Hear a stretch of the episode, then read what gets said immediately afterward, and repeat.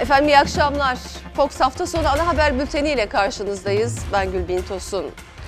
Efendim bugün 24 Kasım Öğretmenler Günü. Tüm öğretmenlerimizin bu özel gününü en içten dileklerimizle kutlayarak başlıyoruz bültene.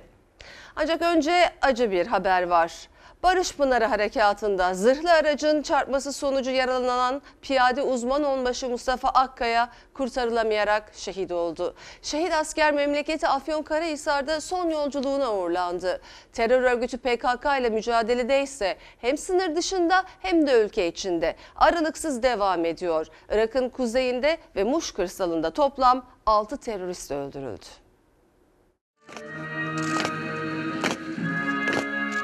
Kahreden haber Barış Pınarı Harekat Bölgesi'nden geldi.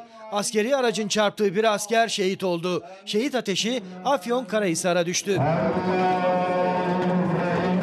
Suriye'de yürütülen Barış Pınarı Harekatı'nda görevli piyade uzman onbaşı Mustafa Akkaya'ya görev sırasında askeri araç çarptı. Kazada ağır yaralanan asker Şanlıurfa'da kaldırıldığı hastanede yapılan tüm müdahalelere rağmen kurtarılamayarak şehit oldu. Bekar olan 22 yaşındaki piyade uzman onbaşı Mustafa Akkaya, Şanlıurfa GAP Havaalanı'nda düzenlenen törenin ardından memleketi Afyonkarahisar'ın İsçehisar ilçesine uğurlandı. Allahu Ekber.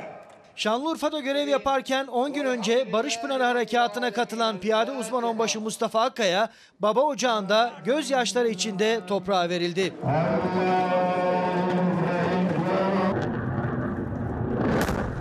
Güvenlik güçleri yurt içinde ve dışında teröristlere göz açtırmıyor. Irak'ın kuzey Zap bölgesinde eylem hazırlığındaki 3 PKK'lı terörist silahlı insansız hava araçları tarafından etkisiz hale getirildi.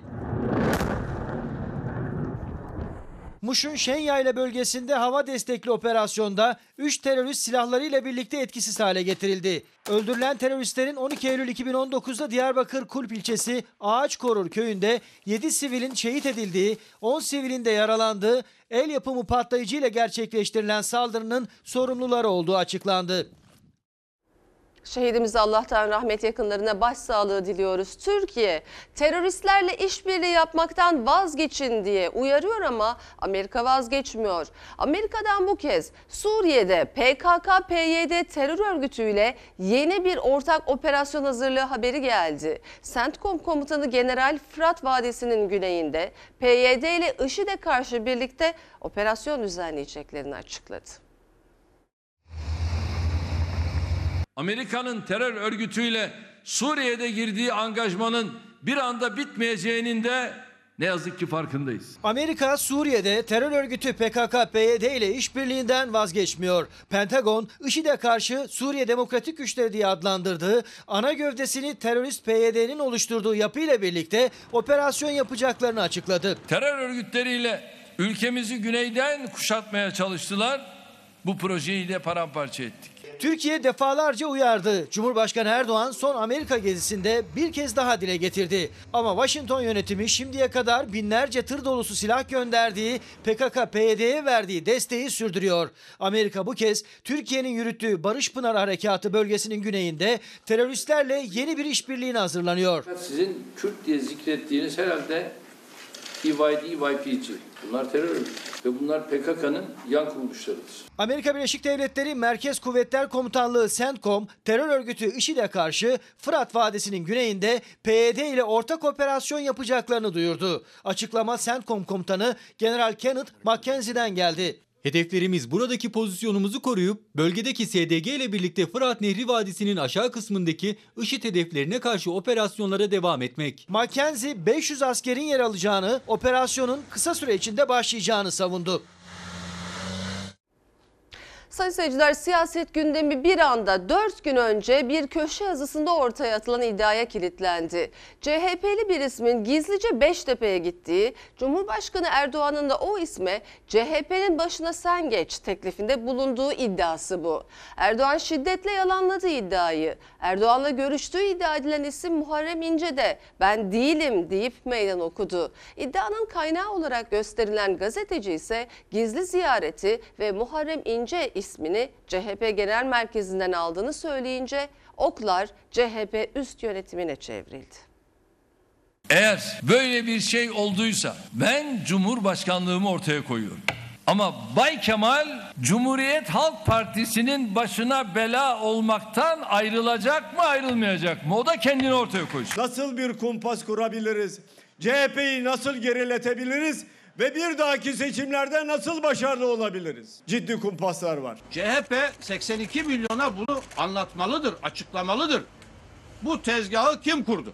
Bir CHP'li saraya gitti. Erdoğan'dan CHP'nin başına sen geç ben de sana yardım edeyim teklifi aldı iddiasının artçı şokları devam ediyor. Saraya gitti denilen isim Muharrem İnce de kameraların karşısına çıktı. O isim ben değilim tezgah CHP'den dedi. Ortalık karıştı. Bu yalan haberin hedefi olan CHP'li siyasetçi, bu yalan haber vasıtasıyla üretilen kumpasın CHP Genel Merkezi tarafından üretildiğini söylüyor. Açıkça tüm taraflar CHP Genel Merkezi'nin ürettiği bu kumpas siyaseti yüzünden hesap vermesi gerektiğini söylüyorlar. Kumpasların partisi. Bunların partisi bildiğiniz CHP. Bizans oyunu. Seçim gecesi daha başladılar. Şok iddiayı ortaya atan Sözcü gazetesi başyazarı Rahmi Turan elinde belge olmadan böyle bir iddiayı yazdığı için özür diledi. Kaynak olarak gösterdiği Talat Atilla da kendisine bilginin Beştepe'den değil CHP cephesinden geldiğini söyledi. Hatta Kılıçdaroğlu'nun da ismini verdi. İddianın rotası Beştepe'den CHP Genel Merkezi'ne çevrildi. Nitelikli siyaset üretemeyenler çürümüş siyasi senaryo üretim merkezi haline gelmiş durumdalar. Tahminde bulunmak istemiyorum ama doğrudur yani. Ama aklınızdan geçiyor mu birileri? Ee, isim vermek istemem. Benle CHP adına gelip de pazarlığa oturan kim? Çıksın açıklasın. Onu açıklayamam diyor. Peki o zaman nasıl böyle bir şey konuşabilirsin ya? Saraydaki CHP'li iddiasının taraflar arasındaki açıklama trafiği gazeteci Talat Atilla'nın Kılıçdaroğlu'na konuşması için makul bir süre veriyorum çıkışıyla açık resleşmeye dönüştü. Kılıçdaroğlu'nun açıklama yapmasını bekliyorum. Açıklama makul bir sürede gelmezse yeni bir açıklama daha yapacağım. Cumhurbaşkanı Erdoğan ve AK Parti cephesinden yalanlamalar da ard arda geldi. Son halkada Cumhurbaşkanlığı İletişim Başkanı Fahrettin Altun iddiaya konu CHP'liyi taşıyan otomobilin Beştepe'ye giriş çıkışı sırasında kullanıldığı belirtilen plakaları da yalanladı. Cumhurbaşkanlığı Külliyesi ziyaretçi kabul programında bahsi geçen plakalara sahip herhangi bir araç kaydı söz konusu değildir. Dahası Emniyet Genel Müdürlüğü Trafik Uygulama ve Denetleme Dairesi Başkanlığımız kayıtlarına göre bu plakalar mevcut bile değildir. Alacaksın devletin gücünü arkaya, benim aleyhime, partimin aleyhine bir sürü laflar edeceksin.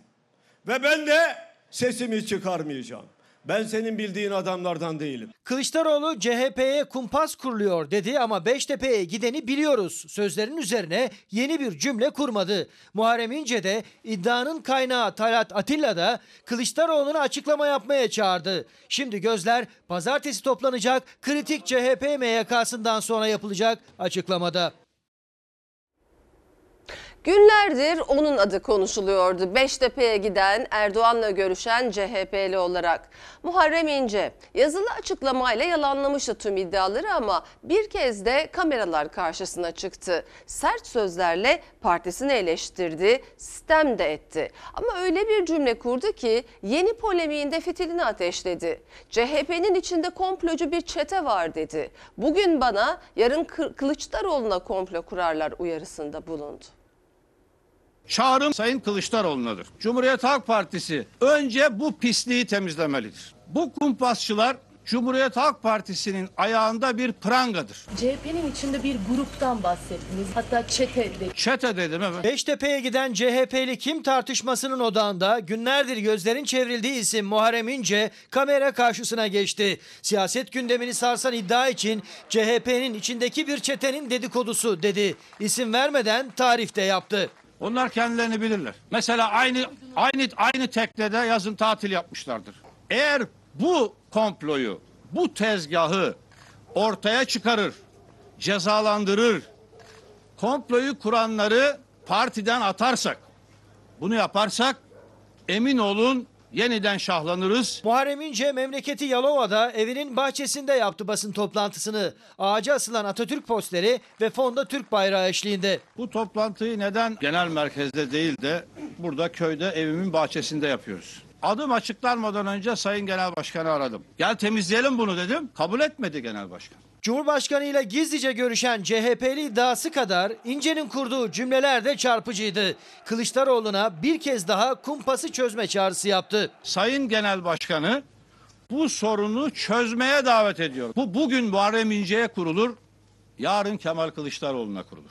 Bu kumpası çözmemiz lazım. Sık sık CHP yönetiminde bir çetenin varlığından söz etti İnce. Meydan okudu. Ben çiğ yemedim ki karnım ağrısın. Meydan okuyorum. Her kimse bir Allah'ın kulu çıkarsa Erdoğan ben Cumhurbaşkanlığını bırakırım dedi. Ben Taksim Meydanı'nda yakarım dedim. Kılıçdaroğlu'na yönelik sert eleştirileri de ağır ifadelerle geldi. Sayın Genel Başkan'ın bu söz ortaya atıldığında biliyorum doğrudur demek yerine bu yalandır ben buna inanmıyorum demesini beklerdim. Ne diye savunmuyorsunuz arkadaşlar? Ciğerimi yakıyorlar benim ciğerimi. Sarayın CHP'ye kurmaya çalıştığı kumpasın değirmenine hiçbir partilimizin su taşımaması ve sakin olmamız gereken günlerdeyiz. İnce'ye parti yönetiminden ilk yanıt Sözcü Öztrak'tan bu sözlerle geldi. Önce gizli görüşmenin odağına oturmuştu İnce ama CHP yönetimindeki komplocu çete çıkışıyla yeni bir düellonun daha perdesini araladı. Sayın seyirciler meclis kantininde sahte bal iddiasıyla hileli gıda tartışması alevlenmişti. Tarım Bakanı Bekir Pakdemirli hileli gıda üretenlere hapis cezası olmalı, yasal düzenleme getireceğiz dedi. CHP Niğde Milletvekili Ömer Fethi Gürer de bakana hileli ürüne 5 yıl hapis cezası öngören teklifimiz bir yıldır mecliste bekliyor hatırlatmasıyla hodri meydan dedi. Meclisimizin kantininde bu şu anda satılıyor. Sadece size kusurunuz değil. Buraya gelmiş denetimsiz. Halbuki bakanlık eğer ki bir malı hileli mal diye ilan ediyorsa yapması gereken ne? Toplatması lazım. Bana göre hapis cezası olması lazım. Ve ticaretten ben ve bir de aynı işi yapamıyor olması lazım. Bu konuda vermiş olduğum kanun teklifi de Türkiye Büyük Millet Meclisi Başkanlığı'nda bekliyor. Meclis kantininde sahte bal iddiasıyla ateşlenmişti tartışmanın fitili. Para cezalarının caydırıcı olmadığını söyleyen Tarım ve Orman Bakanı Bekir Pakdemirli, hileli ürün üretenlere hapis cezası getirilmeli dedi, yasa hazırlığından söz etti. CHP'li Fethi Gürer ise Tarım Bakanı'na bir yıldır mecliste bekleyen yasa teklifini hatırlattı, hodri meydan dedi. Vermiş olduğum kanun teklifi mecliste görüşülsün.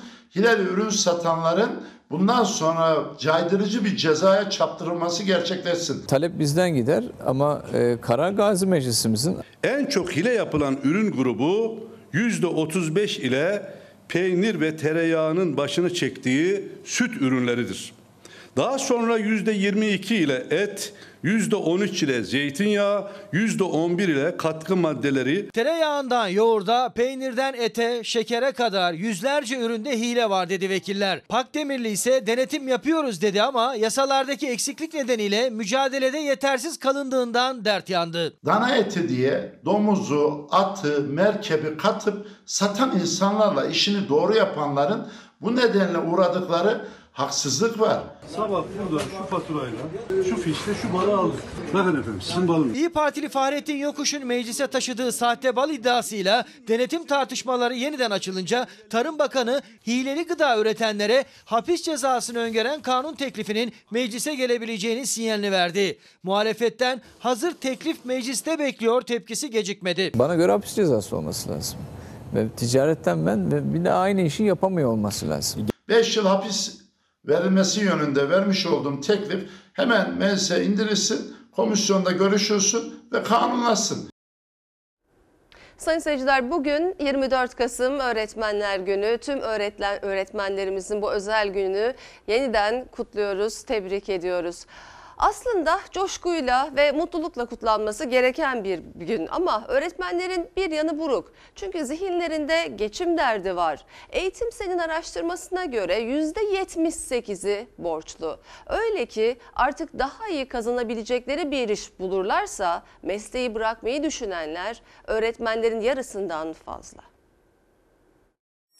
Ekonomik anlamda e, sıkıntılarımız büyük. Hepimiz e, kredi borcuna sahibiz, kredi kartlarımızı e, zor ödüyoruz. Öğretmenler odasında durum nasıl? Ekonomik kaygıların, buhranların, kredi kartı borçlarının çok ciddi anlamda bu öğretmen odasında insanların yüz ifadelerine yansıyor. Öğretmenler odasında yüzler gülmüyor çünkü öğretmenler borçlarını, geçim dertlerini düşünüyor, çıkış yolu arıyor. 1-24 Kasım Öğretmenler Günü'nü daha coşkuyla değil kaygıyla geçirdiler. Kimi atanamamaktan dertliydi, kimi yıldan yıla eriyen maaşından. 2002'de e, işte 15 e, 16 çeyrek altın alabiliyorsak bugün çok daha e, az e, alabiliyoruz. Yanılmıyorsam maaşımızdan 8-9 e, civarında. Öğretmenler Günü öncesinde Eğitim Sen yaklaşık 5000 öğretmenli araştırma yaptı. Anketin sonucu önceki yıllardan da düşündürücüydü. Öğretmen arkadaşlarımızın %97'si son bir yıl içerisinde satın alma gücünün düştüğünü ifade etmektedir. %78'i son bir yıl içerisinde borçlarının ciddi oranda arttığını ifade etmiş durumdadır. Mustafa Kemal Atatürk'ün yeni nesil sizin eseriniz olacak dediği öğretmenler o yeni nesilleri yetiştirirken bir yandan da dertleriyle mücadele ediyor. Geçim sıkıntıları, borçları artıyor, alım güçleri düşüyor ve daha da kötüsü birçok öğretmen daha iyi gelir getiren bir iş bulabilirse öğretmenlikten bile vazgeçmeyi düşünüyor. O nesli yetiştirirken sinemaya gitmeli, tiyatroya gitmeli, e, kitap okuyabilmeli, bir dergi, gazete takip edebilmeli. Söylediklerimi alt alta yazdığınızda zaten bizim maaşımız maalesef yetmiyor. Kültürü, sanatı unuttu birçoğu. Yüz öğretmenden 69'u yıllarca hayalini kurduğu öğretmenlik mesleğini bırakmayı bile düşünüyor.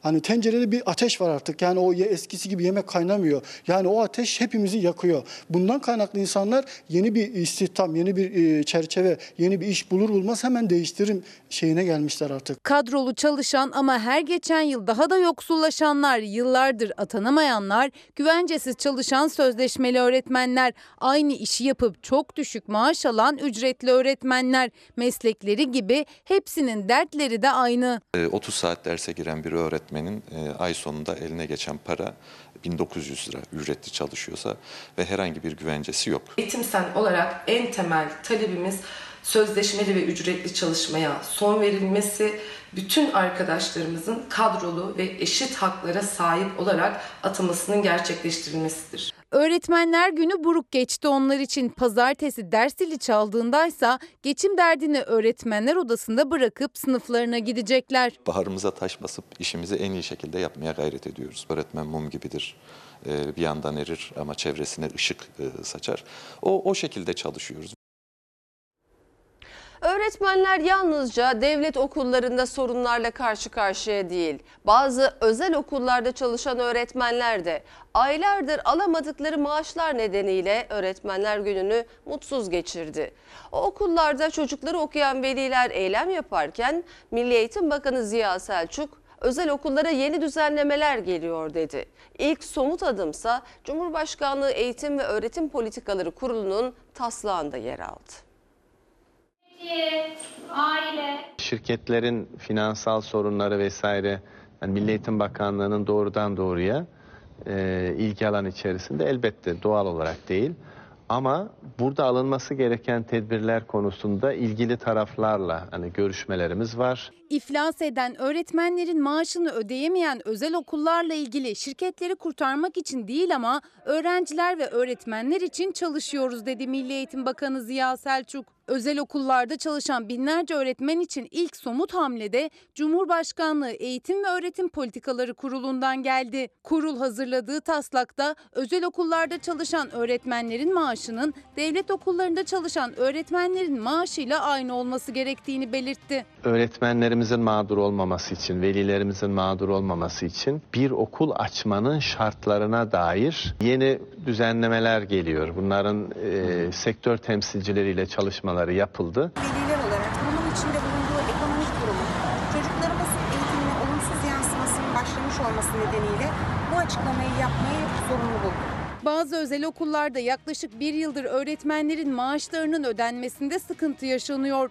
Düşük maaşla, kısıtlı sosyal haklarla uzun saatler çalışan özel okul öğretmenleri o okullarda yeni eğitim öğretim yılında hiç maaş alamayacak noktaya geldi. Bu durum velileri de harekete geçirdi. Mutsuz öğretmenin başarılı öğrenci yetiştiremeyeceğini söyleyen veliler eylem yaptı. Son iki aydır maaş alamayan öğretmenler bazı kampüslerde dün ve bugün derse girmemiştir. Kurum çocuklarımızın eğitimlerini sorunsuz sürdürebilmesi için ile ilgili hangi önlemleri almıştır? Konu Milli Eğitim Bakanı Ziya Selçuk'a da soruldu. Habertürk canlı yayınında inceliyoruz dedi bakan. Bu okullarla ilgili bir çalışma ve bir e, inceleme sürüyor zaten aylardır sürüyor ve bir takım girişimler de yapıldı. Cumhurbaşkanlığı Eğitim ve Öğretim Politikaları Kurulu'nun hazırlayıp Cumhurbaşkanı Erdoğan'a sunduğu taslakta da özel okullara ayrı bir başlık açıldı. Öğretmenlerin mali haklarına değinilen bölümde özel okullarda çalışan öğretmenlerin maaşlarının arttırılması gerektiğine dikkat çekildi. En az devlet okullarında çalışanlar kadar olmalı denildi. Özel okul açmanın ve okul yöneticisi olmanın kriterleri de taslak hayata geçerse yeniden belirlenecek. 2018 yılında Türkiye'de gelir vergisinin yarısından çoğunu İstanbullular ödedi. Oysa zaten İstanbul'da yaşam diğer şehirlere göre pahalı. Hali hazırda kirada, çarşıda, pazarda zorluk çeken İstanbullular omuzlarındaki ağır vergi yükünden de şikayetçi. Gelir vergisini düşünecek zaman bile yok aslında. Giyimi, kuşamı, yemesi, her şeyin pahalı olması, maaşların daha standartta kalıyor olması. İstanbul 80 ilin toplamını geride bıraktı. Türkiye'de gelir vergisinin yarısından çoğu İstanbul'da çalışanlardan kesildi. Vergiler zaten tepemize binmiş durmuş. Cebimize ce- girmeden alıyorlar zaten her şekilde alıyorlar. 23 milyar 617 milyon verginin yarısını sadece İstanbul'da çalışanlar ödedi. Ama İstanbul'da çalışanların sırtındaki yük sadece bununla sınırlı değil. Kirası, ulaşımı, mutfak masrafı İstanbul'da çalışanların diğer illere göre gideri de daha fazla. Kira var, çocukların okulları var, yolu var, trafiği var, var oğlu var yani. Geçim sıkıntısının en büyük sebeplerinden biri gelir vergisi. Daha maaş cebe girmeden kesiliyor. Çalışanların %30'u İstanbul'da ama kesilen vergide İstanbul 81 ilde birinci. Hayat zaten yeterince pahalıyken 2018'de 11 milyar 822 milyon liralık gelir vergisi hazineye İstanbul'dan gitti. Dört kişilik ailede babam çalışıyordu sadece ve geçiniyorduk. Çok da iyi. Ama şimdi yok. Hepimiz çalışsak, çocuğumu okuldan çıkarsam, çalıştırsam o derece yani. Geçim yok. indirilmesi lazım. İşçilerden alınmaması lazım. Çalışanlar gibi sendikalarda gelir vergisi yükü hafifletilsin diye tarihi buluşmayla çağrıda bulundu. Ama henüz hükümetten bir adım gelmedi. Özellikle İstanbul'da vergiden geriye kalanla kira ödemekte, alışveriş yapmakta zorlanıyor çalışanlar. İstanbul'un sırtındaki yükleri ben size söyleyeyim. Ee, vatandaşlar artık isyan ediyor. Ee, sürekli vergi, vergi, vergi. Her şeye zam geldi. İstanbul zaten başlı başına pahalı bir şehir. İstanbul Büyükşehir Belediye Başkanı Ekrem İmamoğlu'nun yurt dışı gezileri çok tartışılmıştı. İmamoğlu o temaslarına ilişkin bir basın toplantısı düzenledi.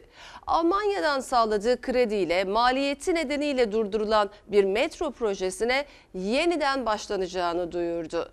Kamu bankalarını ise kredi vermemekle suçladı. Hayırlı işler.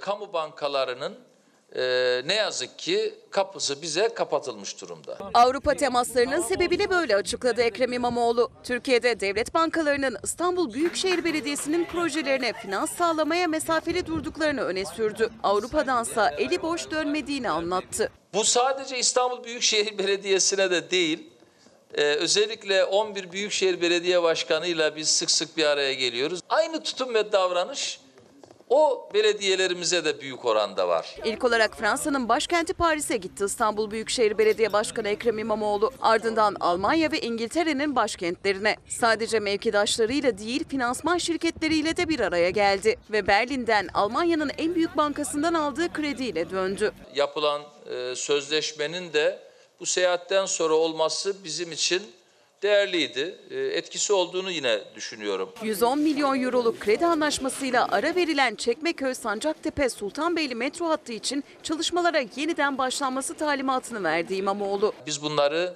e, zevk e, için yaptığımız projelerle harcamıyoruz onu ifade edelim. Özel bankalar konusunda her şeye rağmen olumlu geri dönüşlerimiz e, çok yüksek. E, iyi gidiyor. Ekrem İmamoğlu önceki yönetimin ağır maliyet nedeniyle durdurduğu projeler için bile 20 milyar liralık kaynak gerektiğini söyledi. Türkiye'deki devlet bankalarını eleştirirken özel bankalara teşekkür etti. İsraf kalemlerini devre dışı bırakarak ve yeni adımlar atarak gelirleri arttırdıklarını örneğiyle anlattı. Gece ulaşımında zarar ederiz diye korkuyorlardı, kar ediyor şu anda. hafta içine de çekmeyi planlıyoruz artık ilerleyen zaman diliminde.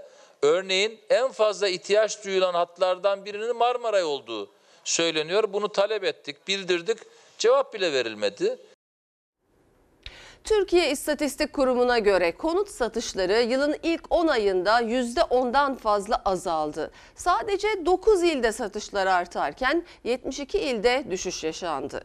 Özellikle büyük şehirlerde konut satışları hala canlanmadı. Düştü krediler ama evler halen çok pahalı. Geçinirken insanlar %20 peşinat biriktirmesi de çok gerçekçi durmuyor. Yine önümüzdeki dönemlerde satışlar duracaktır. Yılın ilk 10 ayında konut satışları %12 düştü. 2018'in aynı dönemine göre yalnızca 9 ilde satışlar arttı. İstanbul ve Ankara gibi büyük şehirlerdeki düşüşse %10'u aştı. 100 bin lira kredi çeken kişi geri ödemesi yaklaşık 160 bin 170 bin civarında oluyor. Hemen hemen iki katı faiz ödüyor. Hemen hemen iki katına mal ediyor. E günümüzde de birçok semtte 100 bin liraya ev bulmak mümkün değil. Konut satışları en fazla İstanbul gibi büyük şehirlerde düştü. Kredi faizleri yüksek, peşinatı denkleştirmek zor. Üzerine bir de büyük şehirlerde evler çok daha pahalı. Baktık yani bir evi şu anda 100 liraya yapıyorlar müteahhitler. 500 liraya satıyorlar. Peşinat biriktiremiyorsun. Bir de bunu ara ödeme çıkartıyorlar. Küçük bir şehre gittiğin zaman kazancın asgari ücreti de vermiyorlar. Konut satışları canlansın diye kamu bankaları kampanyalar yaptı. Özel bankalarda Merkez Bankası'nın hamlelerinden sonra faizleri düşürdü. Ancak yine de beklenen hareketlilik sağlanamadı. TÜİK'e göre yılın ilk 10 ayında konut satışları 72 ilde düştü. Artışsa %8,4 ile en çok Bayburt'ta yaşandı. Bayburt'u Bolu ve Iğdır takip etti. Oradan bir ev almayı düşünür müsün? Yani şu an Iğdır'da iş imkanları olanaklı olsa bugün bile İstanbul'da durmam hani kendi hani memleketime gider orada yaşarım. Ama iş yok güvenemediğimiz için hani hani krediye girmek hani doğru olmaz. Peşinat biriktirebiliyor musunuz? İmkansız. Hani gerçekten hani şu an yaşımız 26 yaşındayız ve hala bekarız. Herhangi bir e, hani hiçbir şey sahibi değiliz yani. Büyük şehirlerdeki düşüş oranı ise en yüksek artıştan bile fazla oldu. İstanbul, Ankara ve İzmir'de %10 ve üzerinde düşüş yaşandı. Bir işimiz olmadığı için ileriyi düşünemiyorum şu an. Asgari ücretle çalışırsam ev almam. Kendimi bile zor geçindiririm. Yani bekar olarak kendimi geçindiremem asgari ücretle. Büyük şehirlerde hem evler pahalı hem de kredi faizleri henüz tüketicinin beklediği kadar düşmedi. Dar gelirli bir semtte de daireler 200 bin liradan başlıyor. 300 bin liraya kadar çıkıyor. 300 bin liralık ev için 60 bin lira peşinat gerekiyor. Geri kalan 240 bin liralık konut kredisinin 10 yılda geri ödemesi 430 bin lira. Yani yaklaşık 200 bin lirada faize gidiyor hala. Tabii bu fiyata büyük şehirde ev bulunabilirse. Orta halli eski bina bir daire 550 bin civarından başlar. E, işin içine can güvenliği girince yani bina yeni olsun veya depremden sonra inşa edilmiş olsun derseniz 750 bin liradan başlar 1 milyona kadar 1 milyon 200 bin liraya kadar metrekaresine ve e, özelliklerine göre değişir. Ancak kendini geçindiren kişilerin 1 milyona yakın daireler almaları mümkün görünmüyor. Öğrencilerin ilk kez bu sene tanıştıkları ara tatil sona erdi. Yarın yine ders zili çalacak. 9 gün öğrencilere tatildi ama veliler de onlarla birlikte vakit geçirebilmek için fırsat yaratmaya çalıştı. Çocuklara keyif, anne babalara da keyifin yanında biraz zorluk oldu ara tatil. Ne kadar olsun tatiller? Bir yıl olsun. Tatil gibi şeyler alışık olduk. Normal bir şey gibi geldi bize. Beraber zaman geçirebildiniz mi? Çalıştığım için hayır sadece hafta sonları işte cumartesi pazar günleri. Öğrenciler tatile alışkın ama bu yıl ilk defa ara tatilde tanıştılar. 16 Kasım'da başlayan 9 günlük tatilin sonuna geldiler. Çocuklar için keyifli geçen tatil aileleri biraz zorladı. Konaklamalar, yolculuk derken ekstra masrafı oluyor ama e, yani faydalı olduğunu düşünüyorum. Nasıl geçti? Bizim için keyifli geçti. Bir şehirler arası turlar yaptık. E, faydalı olduğunu düşünüyorum. İzin mi aldınız iş yerinizden? Nasıl planladınız? Evet, izin aldık. bir hafta iznimizi o şekilde ayarladık. Peki şimdi ne kadar izniniz kaldı? E, bu yılı bitirdik. Artık önümüzdeki tatillere bakacağız. Eskiden yaz ve yarı yıl tatili için yapardı aileler planlarını. Şimdi iki tatil daha eklendi sayı dörde çıktı. Kimi iş yerinden izin aldı, kimi alamadı ama herkes memnundu tatilden. 9 günlük ara tatil bitti. Pazartesi ders ziliyle birlikte öğrenciler yeniden okula dönecek. İmkanı olan veliler işlerinden izin aldı. Çocuklarıyla beraber vakit geçirdi. İmkanı olmayanlar da son pazarı parklarda değerlendiriyor. Beraber bir şeyler yapabildiniz mi? Yok çok biz çalıştığımız için pek bir şey yapamadık yani. Bizim iş yerinin öyle bir durumu yok yani. İzin de alamıyorsunuz. İzin de alamıyoruz. Çocuğuyla vakit geçirmek için izin alabilenler kesenin ağzını açmak zorunda kaldı. İzin alamayanlar da hafta sonlarında vakit geçirdi çocuklarıyla. Yaklaşık 2 ay sonra bir tatilleri daha var öğrencilerin. Yarı yıl tatil 18 Ocak'ta başlayacak, 3 Şubat'a kadar devam edecek. İkinci ara tatil ise Nisan'da. Öğrenciler de ödevsiz tatil umudunda. Nasıl geçti tatilin? Güzeldi ya. Yani şimdi kitap aldık. Yani bayağı kitap okudum. Gittim yani gezdim gördüm. Çok güzeldi tatil. Yani sen derse ara vermedin tatilde. Yani çok vermedim. Zaten öğretmen ödev de verdi. Ödev ödev olunca da tatil biraz aksadı. 25 Kasım Kadına Yönelik Şiddete Karşı Mücadele Günü. Ama açıklanan rakamlar Türkiye için çarpıcı tabloyu gözler önüne serdi. Son 10 yılda 3000'e yakın kadın gördüğü şiddet yüzünden hayatını kaybetti. Kadın dernekleri, sendikalar bugünden meydanlara çıktı, şiddete karşı ses yükseltti. Kadınların en yoğun çalıştığı iş kolunda faaliyet gösteren Öziplik İş Sendikası ise iş yerinde şiddete, tacize ve mobbinge karşı kadınları bilinçlendirme kampanyası başlattı.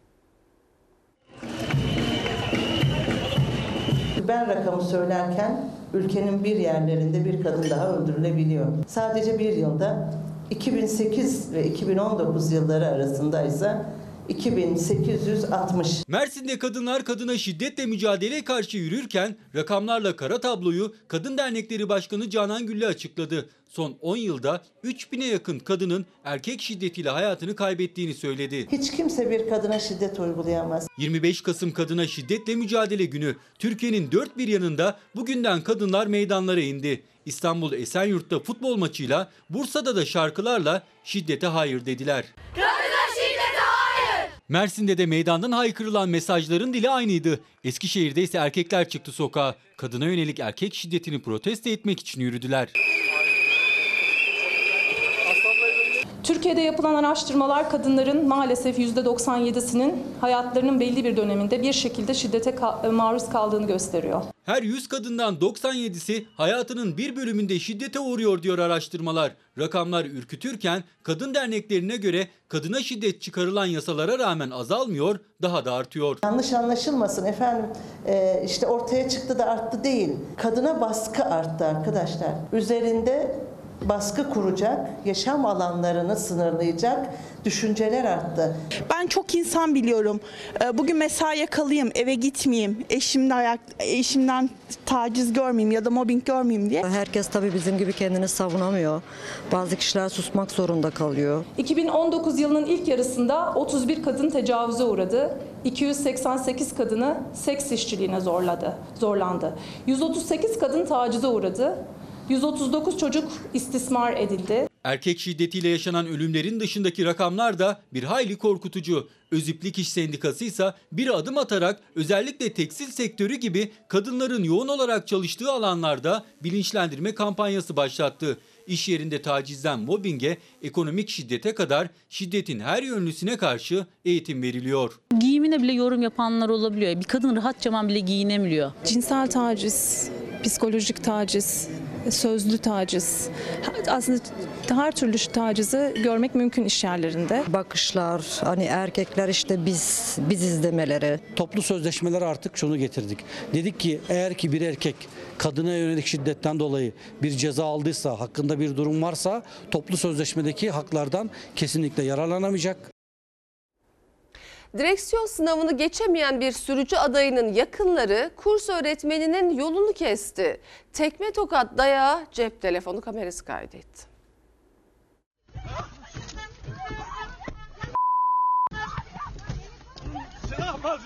Ehliyet sınavına geçemeyen gencin yakınları sürücü kursunun öğretmenini tekme tokat dövdü. Çevredekiler ayırmaya çalıştı ama gözü dönmüş saldırganları durdurmak kolay olmadı.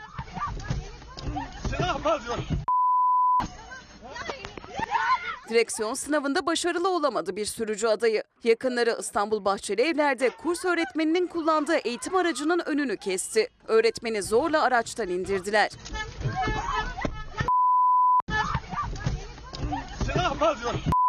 Öğretmen tekmelerden, tokatlardan tam kurtuldum derken kovalayıp yeniden saldırdılar. Direksiyon sınavı yapılan alanda bulunanlar saldırganlara yapma diye yalvardı ama dinletemediler. Sürücü kurs öğretmeninin bulunduğu aracın yolcu koltuğundan tüm olup biten cep telefonuna kaydedildi. Görüntü ise olaydan birkaç gün sonra tam da öğretmenler gününde ortaya çıktı. Hindistan'da aşırı hızla giden bir otomobil köprü üzerinde virajı alamayarak önce korkuluklara çarptı ardından aşağı düştü. Aracın düştüğü yerde yayalar yürüyordu.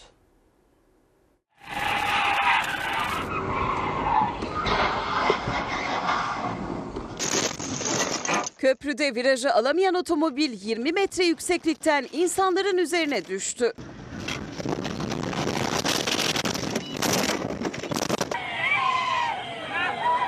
Hindistan'ın Hyderabad şehrinde araçlar köprü üzerinde yayalarsa altından geçen yolda ilerliyordu. Köprüye aşırı hızla giren bir otomobil virajı alamadı. Korkulukları aşarak 20 metre yükseklikten düştü. Yere hızla çarpan otomobil daha sonra yuvarlanarak kalabalığın üzerine savruldu.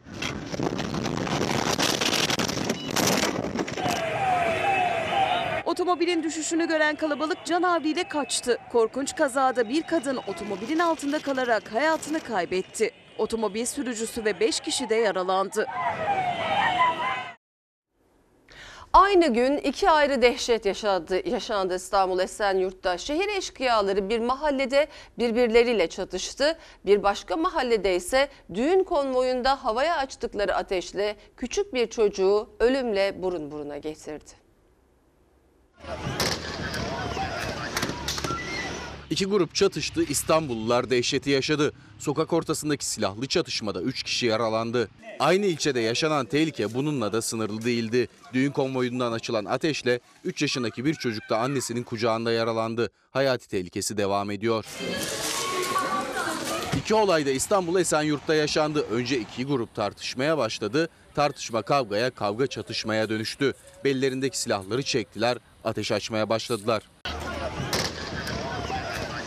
Silah sesleriyle birlikte çevredekiler korkuyla kaçıştı. İki kişi kavgada, bir kişi de çatışmada silahla yaralandı. Yaralılar yakınları tarafından hastaneye kaldırıldı. Polis ise lüks araçla kaçan saldırganların peşine düştü. Bir başka mahallede de bu kez düğün konvoyu dehşet saçtı. Balkondaki annesinin kucağında taşıdığı 3 yaşındaki kız çocuğuna kurşun isabet etti. Karnındaki kurşunun çıkarılması için ameliyata alınan küçük çocuğun hayati tehlikesi sürüyor. Silahı hangi şehir eşkıyasının ateşlediyse henüz bulunamadı. Bursa'da bir sürücü direksiyon hakimiyetini kaybetti. Otomobil üst geçitten aşağı düştü. Dört yaralı dakikalarca ambulans bekledi.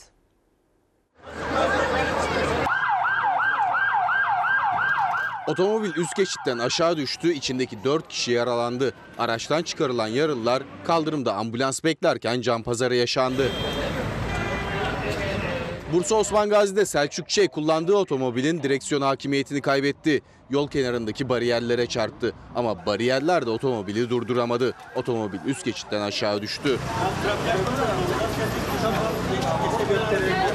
Otomobilin içinde 4 kişi vardı. Hemen çevredekiler yardıma koştu. Araçtakileri sıkıştıkları yerden çıkardılar. Hepsi yaralıydı. Yaralılar dakikalarca kaldırımda ambulans bekledi. İlk müdahaleleri olay yerinde yapıldıktan sonra hastaneye kaldırıldılar.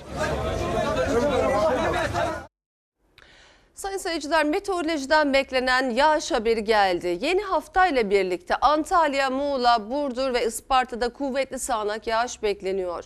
İstanbul'da ise sağanak yağış pazartesi ve salı günü etkili olacak. Bir buçuk iki aydır beri iyice dabanı buldu. Göller kurudu, barajlarda su seviyesi alarm verdi. Kışın ortasına yaklaşırken beklenen sağanak yağış haberi ise sonunda meteorolojiden geldi.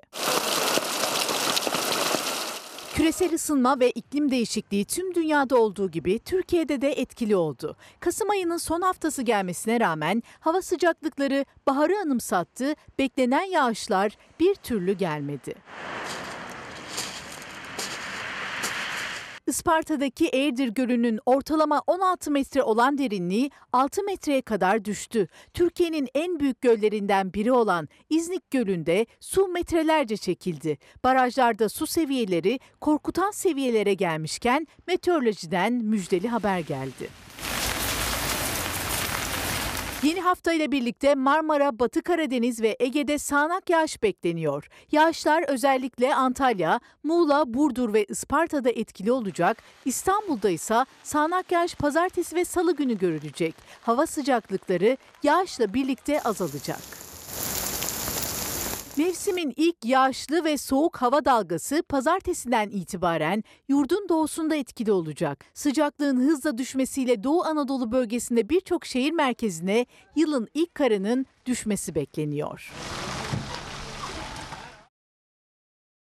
Afrika'da yangın felaketi sonrası oturulamaz hale gelen gökdelenin yıkımı için 900 kilo patlayıcı kullanıldı. Dev toz bulutunun oluştuğu yıkıma halk büyük ilgi gösterdi. –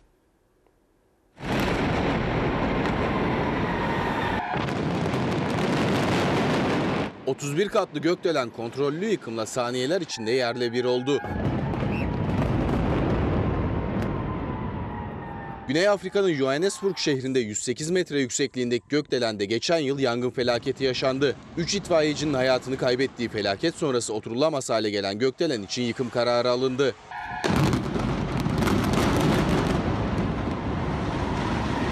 Yıkım için mühendisler binanın içine 900 kilo patlayıcı yerleştirdi. Gerekli hazırlıklarını tamamladı. Polis çevrede geniş güvenlik önlemleri aldı. Daha sonra mühendisler patlayıcıların düğmesine bastı. 31 katlı gökdelen saniyeler içinde çöktü. Gökyüzüne dev bir toz bulutu yükseldi. Yüzlerce kişi yıkımı heyecanla izledi. Yıkılan gökdelenin yerine yenisinin yapılacağı açıklandı.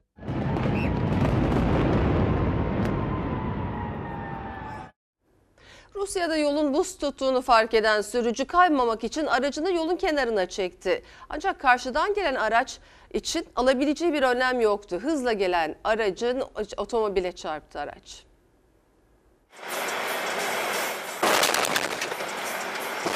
Buz tutan yolun kenarında duran arabaya bir dakika içinde iki otomobil arka arkaya çarptı. Rusya'da yolun buz tuttuğunu fark eden sürücü aracını yolun kenarına çekti. Karşıdan gelen tırın sürücüsü de tehlikeyi fark etmişti. Aynı yönden gelen bir cip duran aracı teyit geçmeyi başardı. Ama arkasından gelen sürücü o kadar şanslı değildi. Otomobile çarptı. Kazanın ardından sürücü aracından çıktı. Bu sırada karşı yönden hızla gelen bir otomobil daha belirdi. Saniyeler içinde kaza yapan arabaya çarptı. Ardarda arda yaşanan kazalarda şans eseri kimse yara almadı. Adıyaman lezzetleriyle İstanbul'a taşındı. Baharatı var bunun. Özel bir karışım. 4 günde 6 ton çiğ köfte sattık. Mükemmel bir satış, mükemmel güzel bir şekil. Çiğ köfte Adıyaman'ın çiğ köfte Türkiye'nin. Sadece bir tezgahta 4 günde 6 ton çiğ köfte satışı yapıldı. Adıyamanlı ustaların elinden olunca tadına doyulmadı. Dördüncü günümüz günlük bir buçuk tona yakın çiğ köfte sattık. ton. Evet. Günlük yani toplamda Evet 6 ton. doydu mu acaba? Doymadılar. Hayır İstanbul doymadı. Biz yetiştiremiyoruz. Evet Adıyamanlıyız. Farkı çünkü çok güzel yapıyorlar. Çiğ köfte tezgahının önünde izdiham vardı. Etsiz çiğ köfte denince akıllara Adıyaman geliyor. Hem meşhur çiğ köftesini hem de diğer acılı lezzetlerini tatmak isteyenler İstanbul Yenikapı'daki Adıyaman tanıtım günlerine koştu. Soğanı, sarımsağı, salçası ve baharatı, ondan sonra bulguru, simidi, isodu ve zeytinyağı, nar eşkisi. Bunları kıvamı, ölçüsü hepsi aynı. Çok mu seviyorsunuz? Tabii, bayılıyorum. Çiğ köftede siyah pul biberi kullanılıyor. Kesinlikle ve tamamen zeytinyağıyla. Sadece pul biber değil, biberin tazesini de buldu acı severler. Cesareti olan tadına baktı. Siz yediniz mi? Bir Yedim yedim acı acı bayağı acı güzelmiş. Öksürüyorsunuz. Tabii ondan acı çok acı bayağı. Yavaş Herkese daha tavsiye ederim. Acı mı? Acı tabii. Hele bir de közleyip yiyince arasına bir de tulum peyniri koyunca farklı bir tat veriyor. Adıyaman Yo Vanlıyım. Acısı çok biliniyor ve seviliyor. Adıyaman kebabının da önünde ilk kez tatmak isteyenler uzun kuyruklar oluşturdu. Ben Karadenizliyim. E, Normalde hani e, sırayı gördüğüm için sıraya girdim. Yarım saattir bekliyoruz. Çok talep var. Burada çok kuyruk var. Eminim çok tutulan bir şey bu. Şimdi ara zamanı. Efendim Fox hafta sonu ana haber bültenini burada noktalıyoruz. Fox'ta yayın Savaşçı'nın yeni bölümüyle devam edecek. İyi bir akşam geçirmenizi diliyoruz. Hoşçakalın. Dostuma her köşesi cennetin ezilir yerler için bir başkadır benim memleketim.